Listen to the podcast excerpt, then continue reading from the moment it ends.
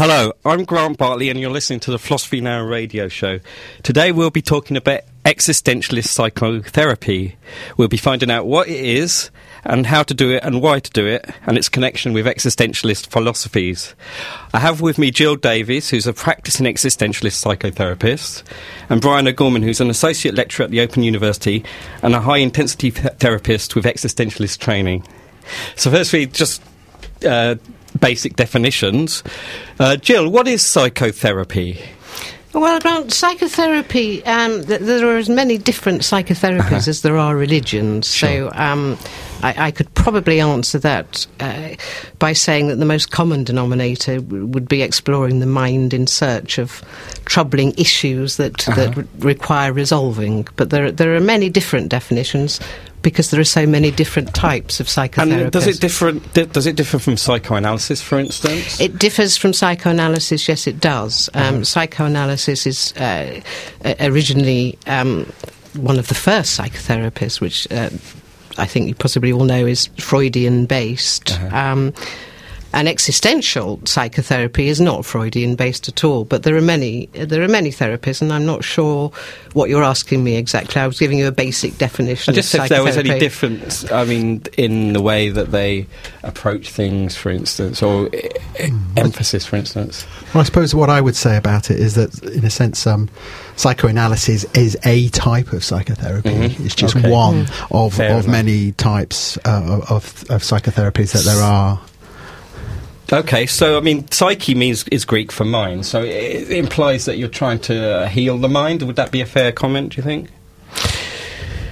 Existentially speaking, I'm not sure that I would agree with healing the Uh-huh. mind. I would agree with investigating a person's worldview Uh-huh. more than saying healing the mind. Right. Okay. Well, le- then the next question is, what is existentialism? Do you want to have a go at that, Brian?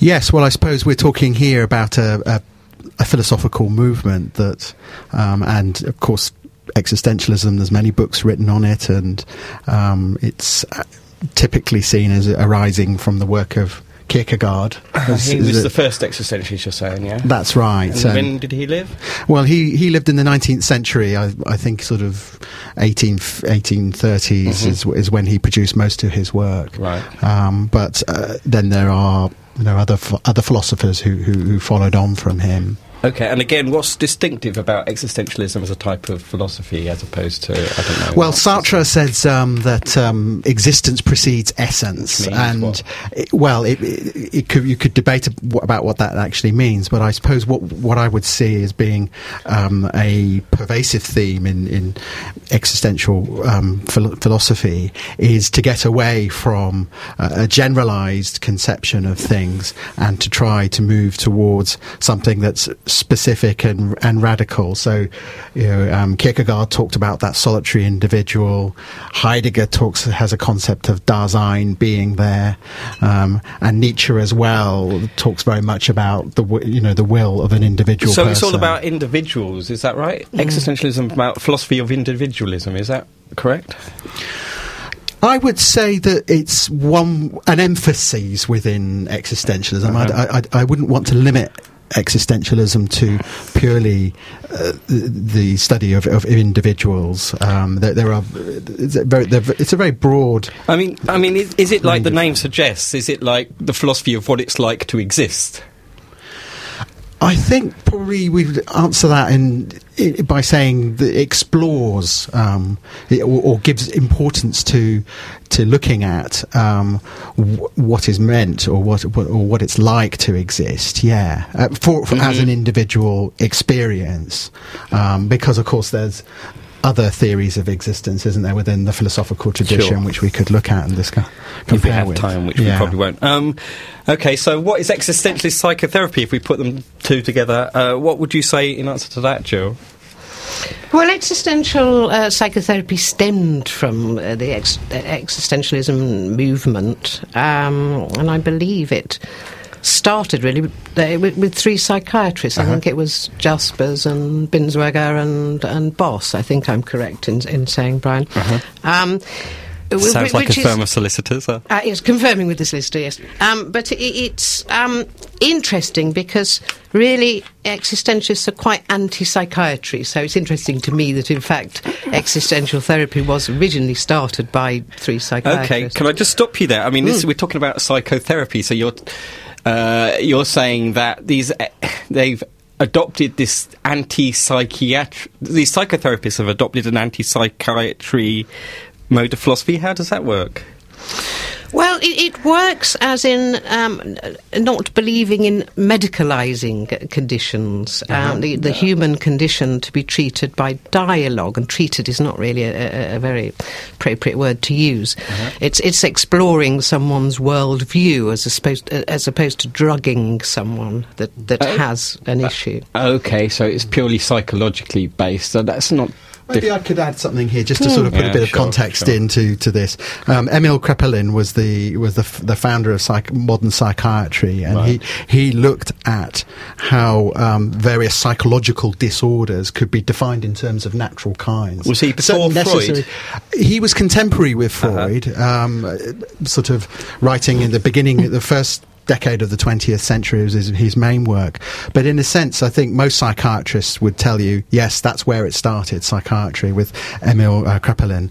I don't know if I pronounced his name right, but um, Yeah. but he's um, so so the important thing is that that, that psychiatry. You, you, this is where where where psychiatrists use something called the Diagnostic and Statistical Manual and the International Classification of Diseases, which is a set of criteria, objective criteria about what, say, psychosis is or schizophrenia. In Now, other words, is- what anybody could observe, right? anybody could well yeah anybody could observe because it's defined very behaviorally or you know Uh-huh. in terms of you know certain symptoms or Right. you know hallucinations and things like that Mm.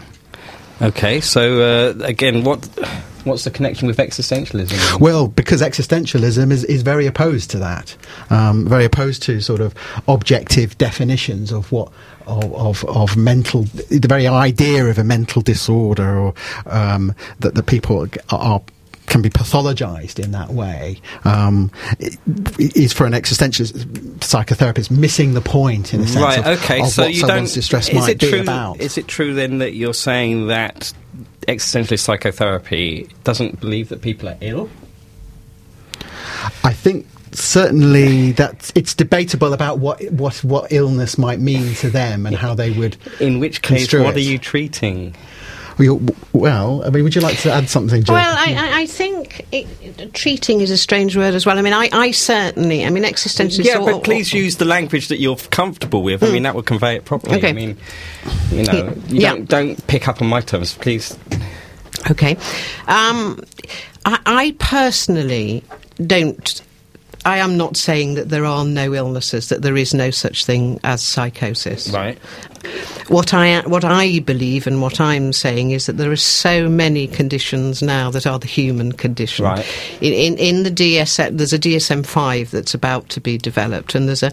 I don't know what that means. Okay, it's the diagnostic manual that the psychiatrists and GPs Right. use to diagnose. Right. It's it's a huge book, and they're just developing a new one after many years, which which will be the DSM five. And there's a huge movement, particularly uh, in America, by humanistic psychologists and existential analysts, who've signed a petition, eight thousand people, because there are so many um, disorders, brain disorders Mm-hmm. listed, which which we consider are human conditions, not brain conditions, and therefore the likelihood is that so many things will be treated pharmaceutically Right. as opposed to being treated humanly.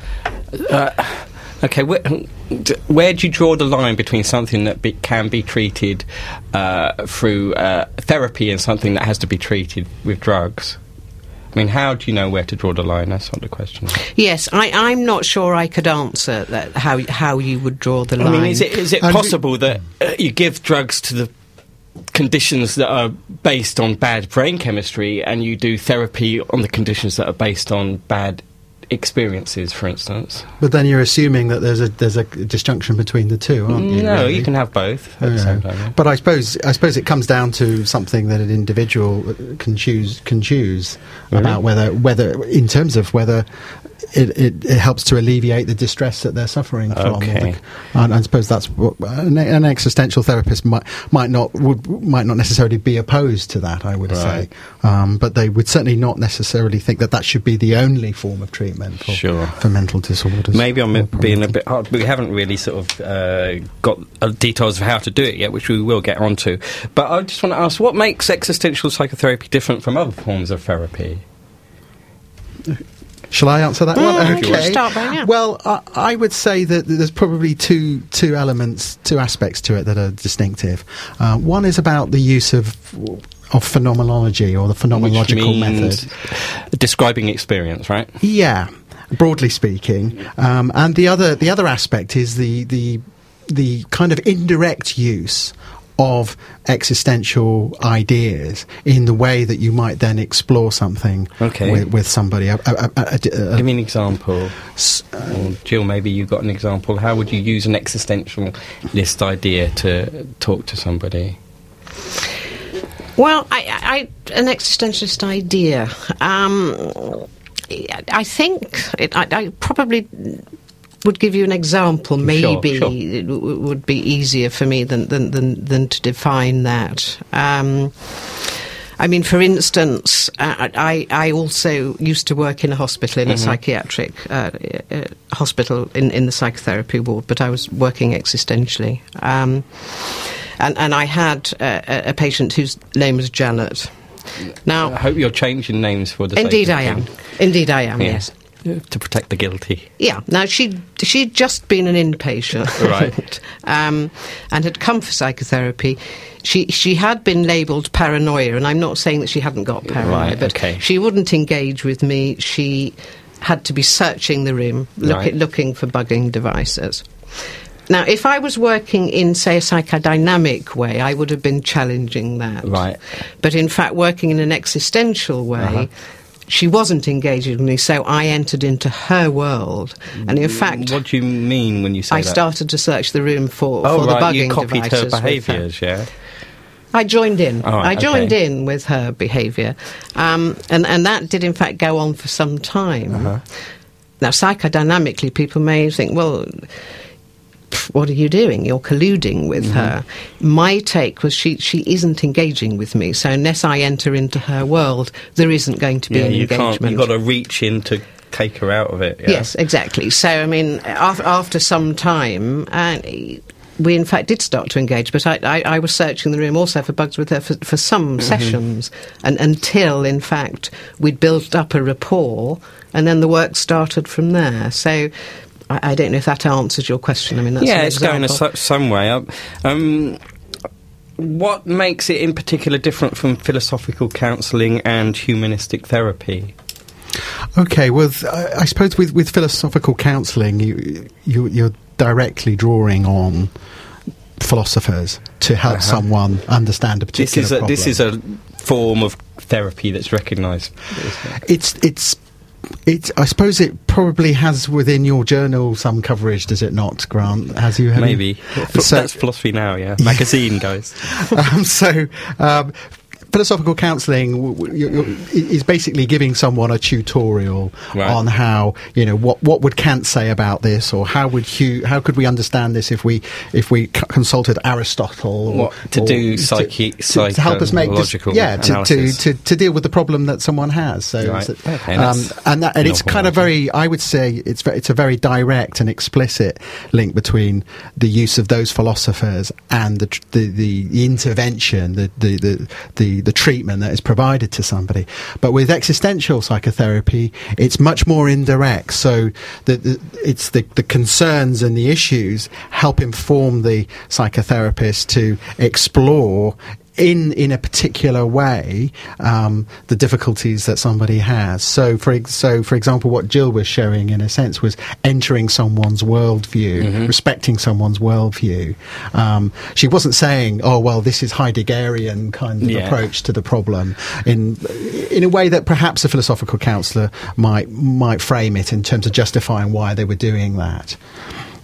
So that uh, do, you, do you have anything to add to that, Gill, about the difference with um, philosophical counselling? Because I, hmm. no, I mean, I, I, only that um, I, I thought that a philosophical counsellor wasn't necessarily trained in counselling, whereas existential counsellors and psychotherapists, of course, they study existential philosophy, but a major part of the training is the psychotherapy. Right. And Okay. Can you uh, both tell me what your links are with existentialist psychotherapy and why you're interested in this form of partic- therapy in particular? Why you got interested in it, or why you think it's uh, better or more productive than any other way, perhaps?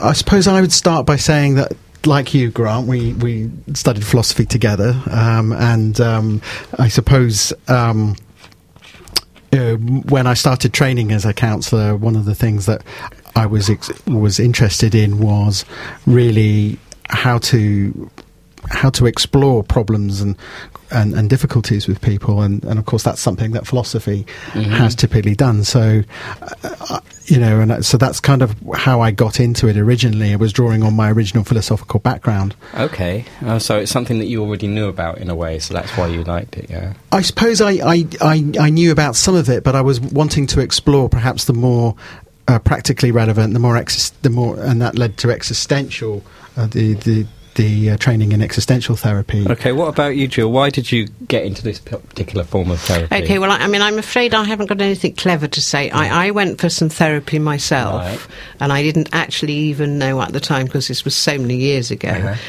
I thought all therapy was the same, right. and I think a lot of people out there do. In right. fact, there's hundreds of schools, though, isn't there? There are hundreds of schools, but I didn't know. I was re- recommended to a particular person who, who, who was actually quite well known in, in the existential field. I, I, did very well with him. Mm-hmm. I, I, had a very fruitful experience, and therefore that was what made me want to go okay, study that's that. Fair enough, isn't it? Uh, well, before we go into the sort of details of how to do it, which I think we're going to do uh, in a few minutes. Uh, first of all, I want I want to get into a bit of the philosophical side of it. Which philosophers have been most important in the existentialist approach, and what have they said or thought that lends itself to therapeutic applications? Okay, I suppose I would start with, with Kierkegaard as uh-huh. as being one of the people who's important, with his his emphasis on subjectivity. That, which that, means what? Which means actually the, the, the person's own experience that, uh-huh. that, that, that is where so the truth truth own, is subjectivity your particular individual experience as a human being yeah that's yeah. what he emphasized yeah yeah and what did he say that was uh, lending itself to therapy then well, I suppose um, he he has. To, I've mentioned about truth and subjectivity, but he had this idea of what he called indirect communication, oh. um, which, in in a sense, mean we can understand it in many different levels, but it, it is about the person themselves having taking taking something on and making it their own. Well, I don't know what that means. Okay, so okay, I'll give you an example. Let's take Christianity or right. any kind or any kind of religion. Let's say that. Um, I could be kind of like a nominal, a nominal Christian or a nominal Muslim or, or whatever, where I take part in the in the mosque, but it, I do it purely as a social ritual, right. purely as a. Um, but in in actual fact, for me to, but, but for Kierkegaard, that that would be sort of like hypocrisy. That it would be, you know, that actually the important thing is the the message of of, of what Islam or, or Christianity might say and how it would change you. You know, how it would, mm-hmm. what it would make, what kind of person it would make you, and that would be a very individual thing, not something that you could, in a sense, read from a manual right, or kind sure. of anything like that. No, so because it's going to be individual to you, isn't it, by definition? Yeah, uh-huh. yeah. Um, so how again? What's how does this get into therapy? I, I could give an example here. The story I just gave, uh-huh. uh, with Regenerate and, and, and, looking at the bugs, there's, there's, a Kierkegaard quote which I certainly link up with that. Uh, uh-huh. Uh, and the quote is one does not begin directly with the matter one wants to communicate, but begins by accepting the other man's illusions as good money. Right. So to me, that links in directly with I was accepting good money. So you don't make a judgment on people's whether I mean in your eyes they might be completely deluded but you're still willing to enter into their world in order to uh, bring them on side sort of thing Yes, that that that. I mean, obviously, that again, that would depend enormously because I wouldn't consider everybody to be delusional, but No. I, I certainly knew that there weren't any, and any that the room wasn't being bugged, so therefore that that wasn't a reality. It was a subjective. Okay, Gill. What I mean, uh, Brian likes Kierkegaard. So, is there any particular existentialist that you like? Kierkegaard is absolutely my favourite. Oh, so it's a. Kierkegaard fan club today. It's a, it's a Kierkegaard fan club. all right, his name means graveyard in Danish. He had a very good sense of humour too, though paradoxically. Okay. Does anybody know a Kierkegaard joke? Uh, not in my head, Oh, no, right. but he, he wrote as a humorist, actually. Okay. Uh, all right. We're going to play a track and then we're going to get into the details of how this thing is done. Uh, this is Velvet Underground and what goes on. What goes on here in your mind?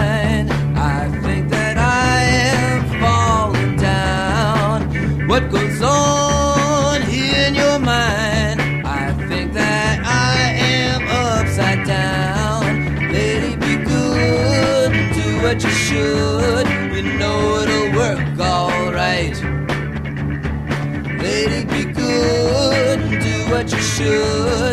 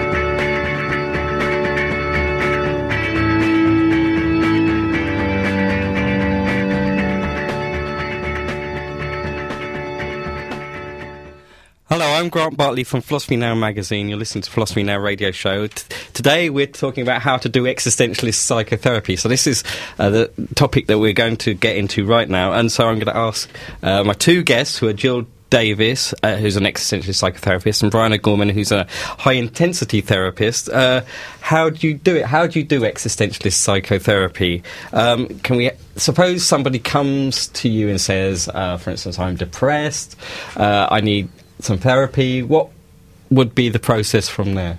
Well, I suppose when, when someone's coming along to um, to you for the first time, Right. um, there's a number of things that, that you're you're trying to do. First of all, to try and um, help them to to talk to you about what's what's actually bothering them, and to try and um, help them to feel comfortable talking to you. Okay, so Um, what, what do you do? So, I mean, you you know, so so you're trying to put them at, at their ease to some extent in the first meeting. I want Um, specific examples, not just generalizations. Okay, all right. So, I suppose what what does depression mean to them? You know, what what is So what, you, you start off you by asking them what they mean by the terms that they're Yeah, using, right? yeah.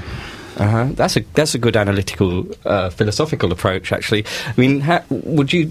Ta- I mean, is it generally the same? Would you tackle things in the same way, Gill? Well, the thing is, it's different with each person. Right. So, so the, the thing about existentialism is that I, t- t- to me, I believe that you are different with each person. So, so it's a unique therapy. Sure. So let me put the question another way then. What is your, if I can use the word loosely, what is the, your general philosophy that you take as you approach somebody to uh, find to initially diagnose them, if you want to put it that way? I, I wouldn't diagnose. If somebody came, I would ask them why, why, why they were here. Right. So I wouldn't diagnose. If somebody said. Isn't that a diagnosis? It's of sorts, but it's not an Okay. official All right, diagnosis. I see. Um, so uh, I would ask them why they were here, why, why, that, why they'd Uh-huh. come, and if, uh, going back to your initial question, they said, I'm depressed, Right. um, then I would, in in a very similar way to, to, to Brian, encourage them to talk about that.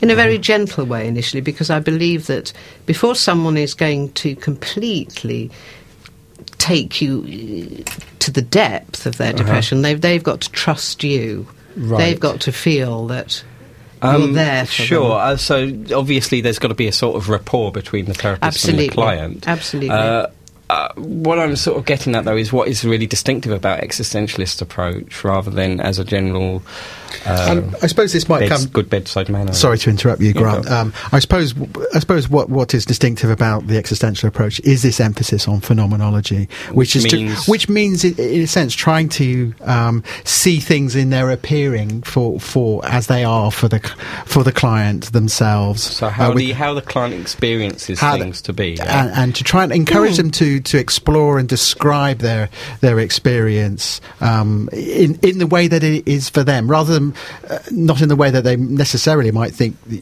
they have to. It has to be, um, or you know, so people often may have expectations about, you know, like the word depression. Am I, you know, Yeah. am I depressed? Some people think they've got borderline personality disorder. They might come saying, "I'm a, bi- I've got bipolar. I've got." But bo-" that's picking you up, know, you know, other mm. other psychiatrical approaches, uh, jargon, isn't it? I mean, Hmm. they wouldn't people. Well, I mean, one, one is exploring their worldview and their okay, value so give me an systems. example of how how this happens. Then this is what I'm trying to get at. Is, uh, you know, suppose. I mean, do you have an example from that you can think of from your uh, career that you think you know this is how it happened that you could sort of explain a bit to the listeners? Yeah, I mean, th- yes, I can give you a story because Please it is do, yeah. different with, with, with every person. that, that's yeah. that's Well, why we'll get it's sounding the, a little we'll get vague. the, no, no. We'll start with the Pacific, and we'll get the generalisation after going through the specific example. Can, Okay, well, um, th- th- there was a, a lady I can give you an example Sure. of that, that was a it was actually a patient, and I'm saying patient because she was at the hospital, Right. so so they are patients as opposed to to, to clients. Um, and her name was her name was Mary, and that isn't her real name. Yeah. I was quickly scribbling a name down there. Um, now sh- she had had. Um, an awful background. She she'd been sexually abused Right. by by her father. In fact, for, for many years since she was a, since she was a Right. child. So she, in fact, didn't really want to communicate with. And I would say that that took about 10 sessions of being with her in the room and breaking into a dialogue that had got really nothing to do with any issue she may so or may not have. So what were you talking have. about during that time then? Talk, I was talking about her home, anything that she wanted to, to bring up, but it wasn't for some time related to, to the issues that had made her. Okay, you were ill. making so you were making her making conversation. But you were you were wait, you were hoping for at some point that there was going to be a breakthrough, right? What was the breakthrough that you were looking for? Can I just inter- Yeah. interrupt at the moment, Grant? Because I think there may be an assumption that you're making, which I think is perhaps in the way that you're asking your questions and about the way we might do therapy. Right. Because I think it's very important from an existential point of view to the relationship, the fact that you are in relationship to me in a therapeutic situation, and uh, and and that this could be, re- you know, this I might be able to work out and understand, help you understand how the way that you might be relating to me might also be the way that you have, might relate to the problems that you have in, in, Right. in the outside Okay. world. So, as an existential therapist, we don't tend to jump in. We try to avoid jumping in too quickly Mm-hmm. to diagnose to say, "Oh, this is your problem. That is your problem."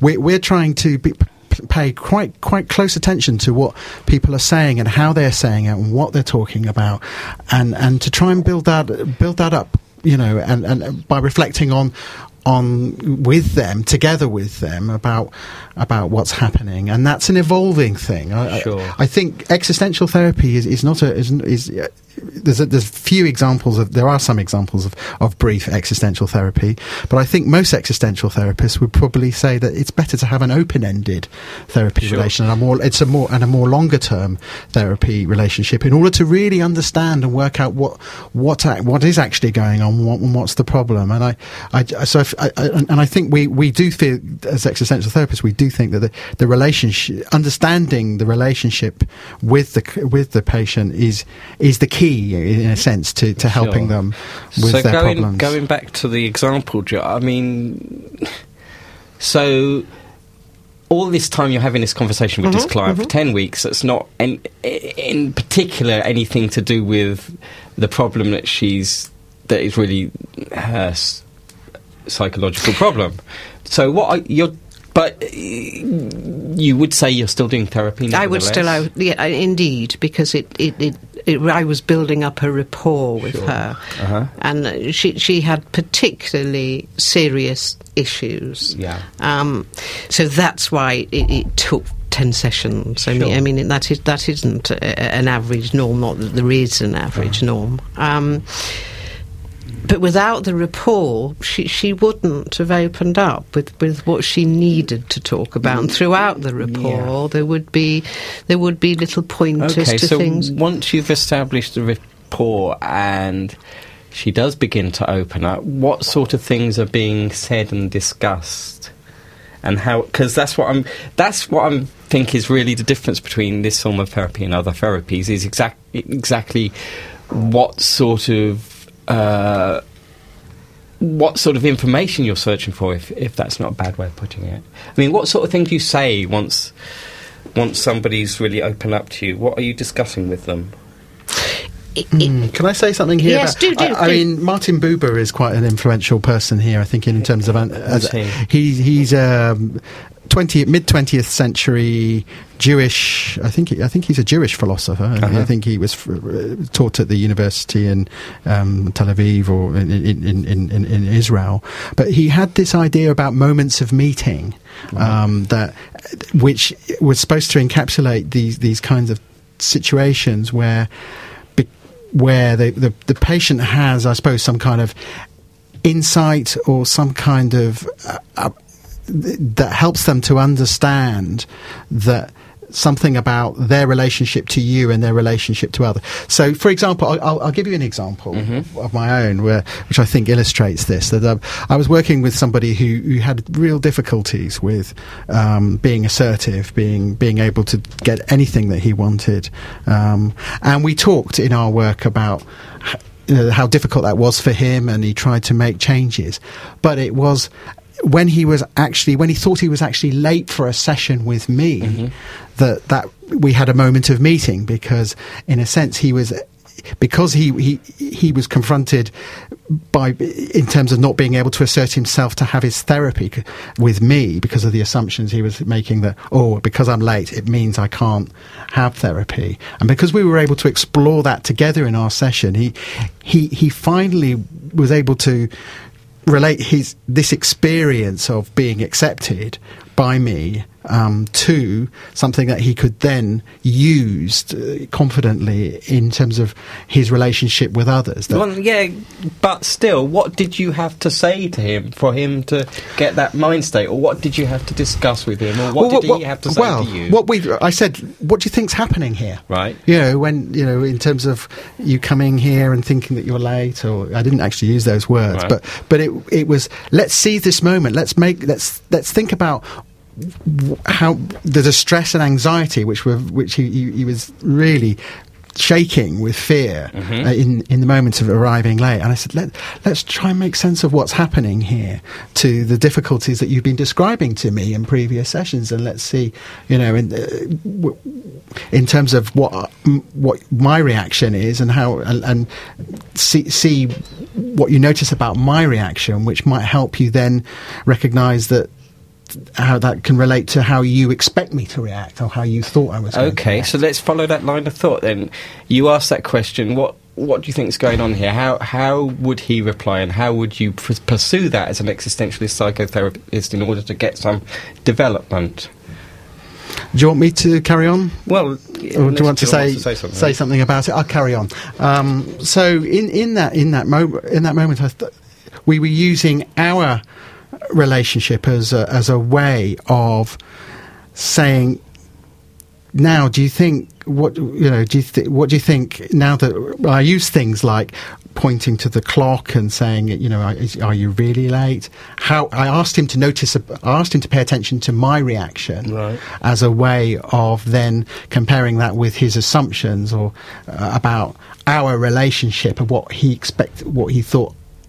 Uh, how I should relate to him, and notice the difference, and reflect on the, dish, the difference, and think about that, and and so out of noticing that difference, Mm-hmm. he began to think, yeah, there is a difference, there is um, something here that, and, and that was transformative for So him. So, you're making him aware of uh, anomalies in his own ba- in, in in his own thinking. Is that right? I don't. I would. I don't like the use of the word "making him." The the existential approach. You're isn't- drawing him out. Isn't yeah? It isn't. Exploring his value systems. Yeah, yeah. Well, I, yeah, and I think it was. You know, I think we did this together. It wasn't sort of me telling him what to do. Therapy isn't about you telling somebody what to do. It's about you having a discussion, and a conversation Yeah, about what's that's what- happening in the yeah, moment, sure, moment sure. by moment. Yeah. Sorry, I just, I just want to kind of, you know, yeah, make no, that fine, point. Fine, okay, Gill. Um, going on from what you were saying about Mary, I mean, what sort of things were you talking about? What what were you saying to her that would help her understand her own psyche?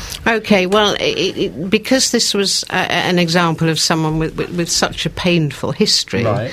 there was much more listening and being with initially Right. uh, th- th- th- than actually talking Okay. to. So, So she was she was basically saying, "Oh, this is this happened to me, and this happened to me, and this is how I feel." Yeah. yes, except it, it was we'd built up the rapport. She, she'd already felt a trust, so she was allowing her her, her story, her history to to. Which was very much present with her to come out. Now, now being with someone isn't as simple as as just sitting in a chair as I'm being with you. Right. It's it's a tuning in and it, it's a feeling. Um, and she could sense and feel that I was with her and, and following her emotions with her, which was allowing her to, to open up more and more. Um, i- and in fact, So you're saying she's becoming, she's revealing more and more about her past Yes, and stuff, and how she thinks, yeah. And this is your goal as an existentialist psychotherapist No. to get somebody to reveal. So what is the goal? not that- not necessarily. No, I mean, in this particular case, the answer is yes, I was. Uh-huh. But I mean, it would vary Oh, from okay. person to person. In this particular case, her her, her, her history was so present with her and Right. disabling her life Right. that yes, in this particular case, I was wanting wanting her to, to. She hadn't talked about it before to anybody. Uh-huh. You know, we're talking about a 30 year old woman who'd, who'd been abused from the age of three Oh, till God. 19. So there was a lot of history to, Right. to, to come out.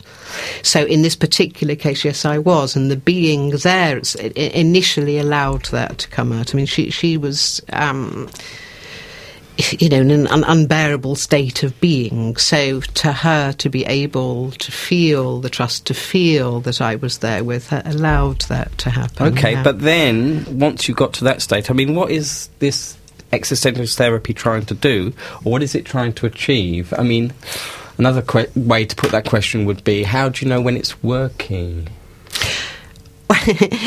Well, how do you know when it's working? I mean, if you're working with somebody, you're exploring their worldviews and, Right. their, and their values. And if I just go back to Mary, Right. how I knew it was working was because she was opening up, her life was changing. In Can I say, some- yeah. can I say something else as hmm. well? Sometimes it's just simply asking the patient or the client, Or is it working? are you feeling better? well, you, Are you feeling happier? Is that the well, you might not case? necessarily put those. You might not necessarily constrain Well, it in this that is what way. I'm. This is what I'm trying to get at, mm. though. Is if it's not these things, what is it? I, I guess it's a. I guess you're, you're in, as therapy is an evolving process. You're, you're asking someone, you know, do you, do you feel that the thing, the things that were troubling you or that you found difficult when you when you first came to see me, how do you feel about those things now? What do you think? What do you make of things now? And you know, and uh, you might ask them to review. You might invite them to to to review what you've been doing with them. And some people will say, or some people will just say, you know, when you know, I think I've, I've, I think I feel better now. I Right. think I think no, I've got that- what I need out of fine. it, and and I do think it's really important to ask the, the particular client themselves, you know, for to, to get a sense. Okay. of- what of- do, what do you do that makes people feel better? Well, it, it, it's it's an investigation. It's an exploration. Yeah, of, no, I got that. But I mean, why should an exploration make somebody feel better? Well, because they may have a value system. They they, they may have Which been- means what- sorry, Okay, okay. So so you- you- th- let's say they may have been told Right. um, by an aunt or an uncle or a husband or whatever that you have to be clever. Right. That, so that's become a part of their value system. Right. So anytime they make a mistake, this is a, a small example. Then they, they they feel terrible about it. So one would investigate that value system, the validity So of you're, it. you're try- if, if somebody's thinking in what might be a less than f- happy way, you're trying to find the reasons why they think that way in a, in a sort of I think this because somebody told me that I needed to be clever and I'm not clever sort of. Well, you, you would get to that eventually. You would get to that eventually. Yes, that, that, that there is always a reason why. why But that's what I'm saying. Is that what you're trying to discover through the process? I, I am a lot of the time? Yeah. Yes, I, I wouldn't say Is the whole time. reasoning behind pathological behaviour, thought behaviour, yeah? It, it could be could be it could be the reasoning, or it could be just other other things like um, one the, th- the fact that one judges things in a certain way, or sort of um, just just helping them understand how how they how they might be how they might be relating to you you know that say for example if someone comes in is overly apologetic or something like that and they always think oh you know that everybody else is more important than they are. They they by actually introducing that into your relationship with them mm-hmm. by sort of perhaps saying you- I'm not saying telling them that they're people pleasers or something like that that's that's very direct but but kind of helping them to understand that they that, that, that that's how they're relating to others cre- creates a distress or creates the problem for them mm-hmm. and helping them sort of understand that or appreciate that might then help them to kind of choose to do something a bit different.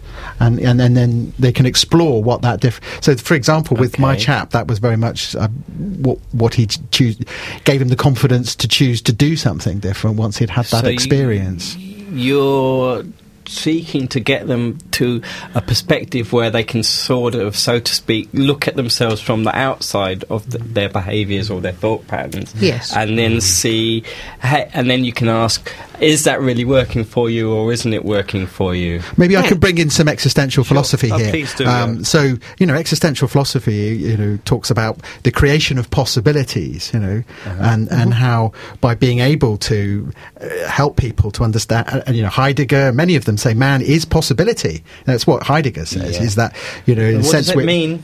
Well, it, it means that we're in a constantly open process of becoming. We're never finalised. We're never, um, you know, can't, you can't sort of pin pin us down as saying you're this and that's Oh, it forever. okay. There's you no know. limitations So to what you could become. There's no yeah. start, so yeah? so you're trying to open up possibilities with, and this is why within exploration is important. Grant is that it does allow for the create the people to discover possibilities for themselves Right. uh, that they hadn't perhaps that, that had been closed off from them from their awareness maybe or maybe from their And thinking. you would say that's the aim of existentialist psychotherapy to open up people's possibilities?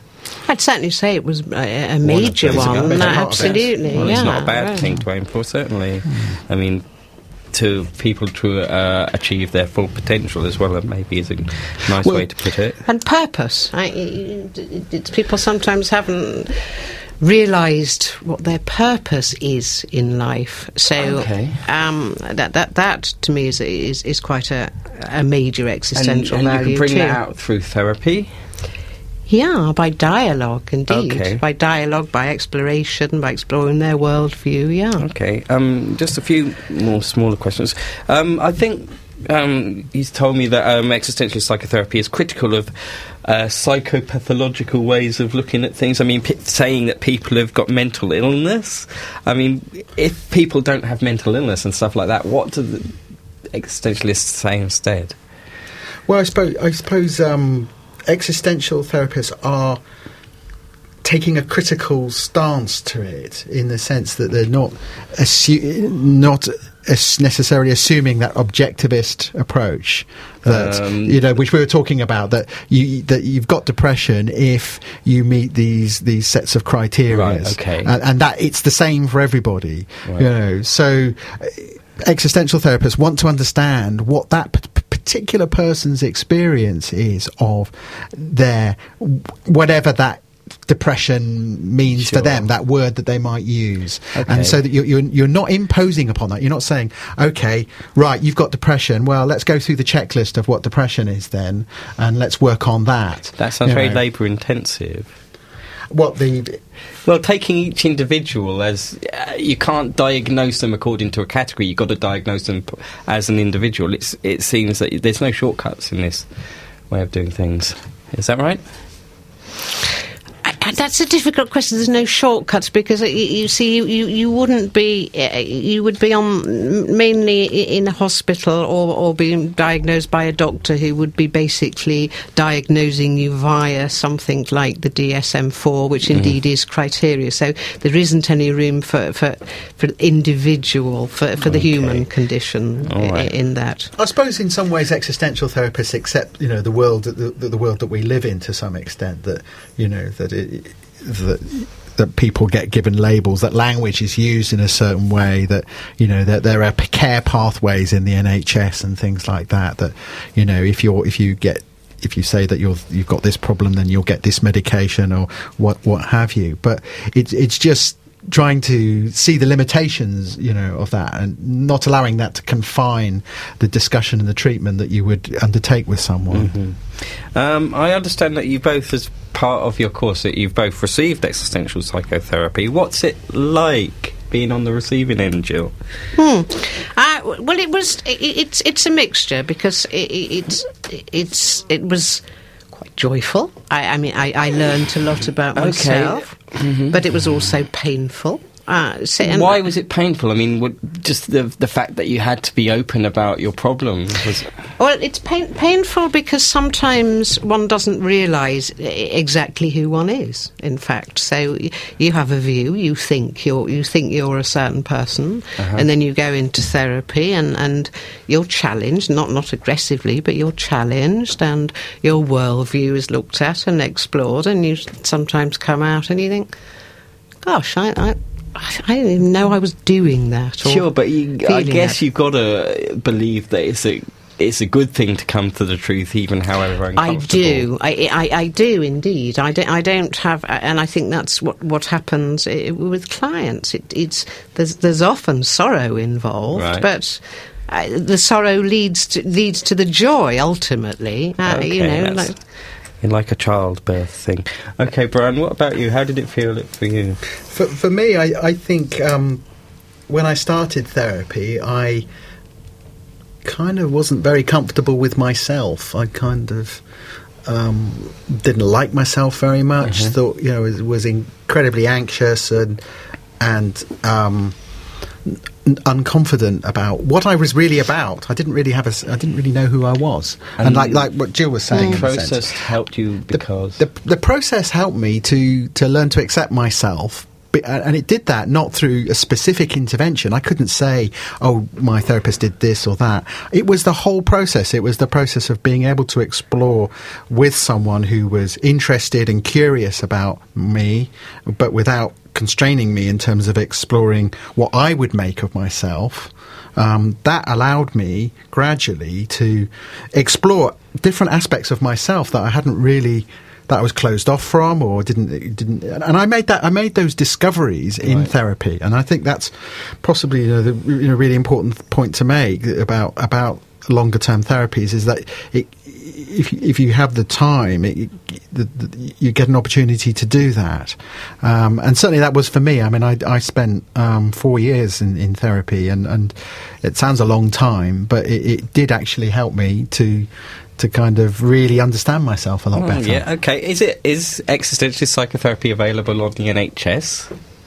Not to my knowledge. Right. I, I, I'm not an expert. So, if somebody I- was interested in this approach, um, uh, where can they find out more, or perhaps uh, go for an initial consultation or something like that? Okay, well, well, th- there's a website, the Society of Existential uh, uh, Analysis, which that? Is that all one word, or Um, no, Okay. I, I'm- I'm not 100 percent sure, Google but it, but you guys. can Google it, uh, and Or Yahoo. that will give you information and um, access to journals and also a, a list of psychotherapists. okay, and okay. Um, finally, is there any projects that either of you want to plug, or any thing at all, like your own practices? I think we were talking earlier about how, in a sense, um, therapists are quite discreet about themselves, aren't they? And they would. There's a sort of. I don't think we tend to go into self promotion that that much. Well, here's a chance. Um, well, it is. It is a. It is a chance, but I, I suppose we would. Because I, think one one of the things that's really important is whether when you go and see someone for therapy, whether you feel that you can talk to them, Right. No matter, no matter what approach they, they have, Right. um, that actually that someone that you feel safe with, you can trust, that you you can. Sp- so, so that you can unburden your soul in a sense with Uh-huh. them, Okay. um, and you know, and that that will be different for different people. Um, Okay. Okay, well, I'm going to plug my books, which are Love, Solitude and Destruction, which is short stories, and The Meta Revolution, which is a meta revolutionary manifesto. And we've also got, as Philosophy Now's 20th anniversary uh, is coming up, the event is on the 18th of December in Conway Hall. We've got, uh, nom- we're looking for nominations for the fight against stupidity. So if you've got, if you've got somebody you think has made an outstanding contribution in the last uh, year, I guess, it, uh, to uh, reason, debate, understanding, uh, email your nomination to rick.lewis at philosophynow.org or go to the website, which is philosophynow.org, and uh, you'll be able to uh, nominate from there. Uh, thank you for listening. Next week we're doing quantum metaphysics, and we're going to leave you with REM and Everybody Hurts.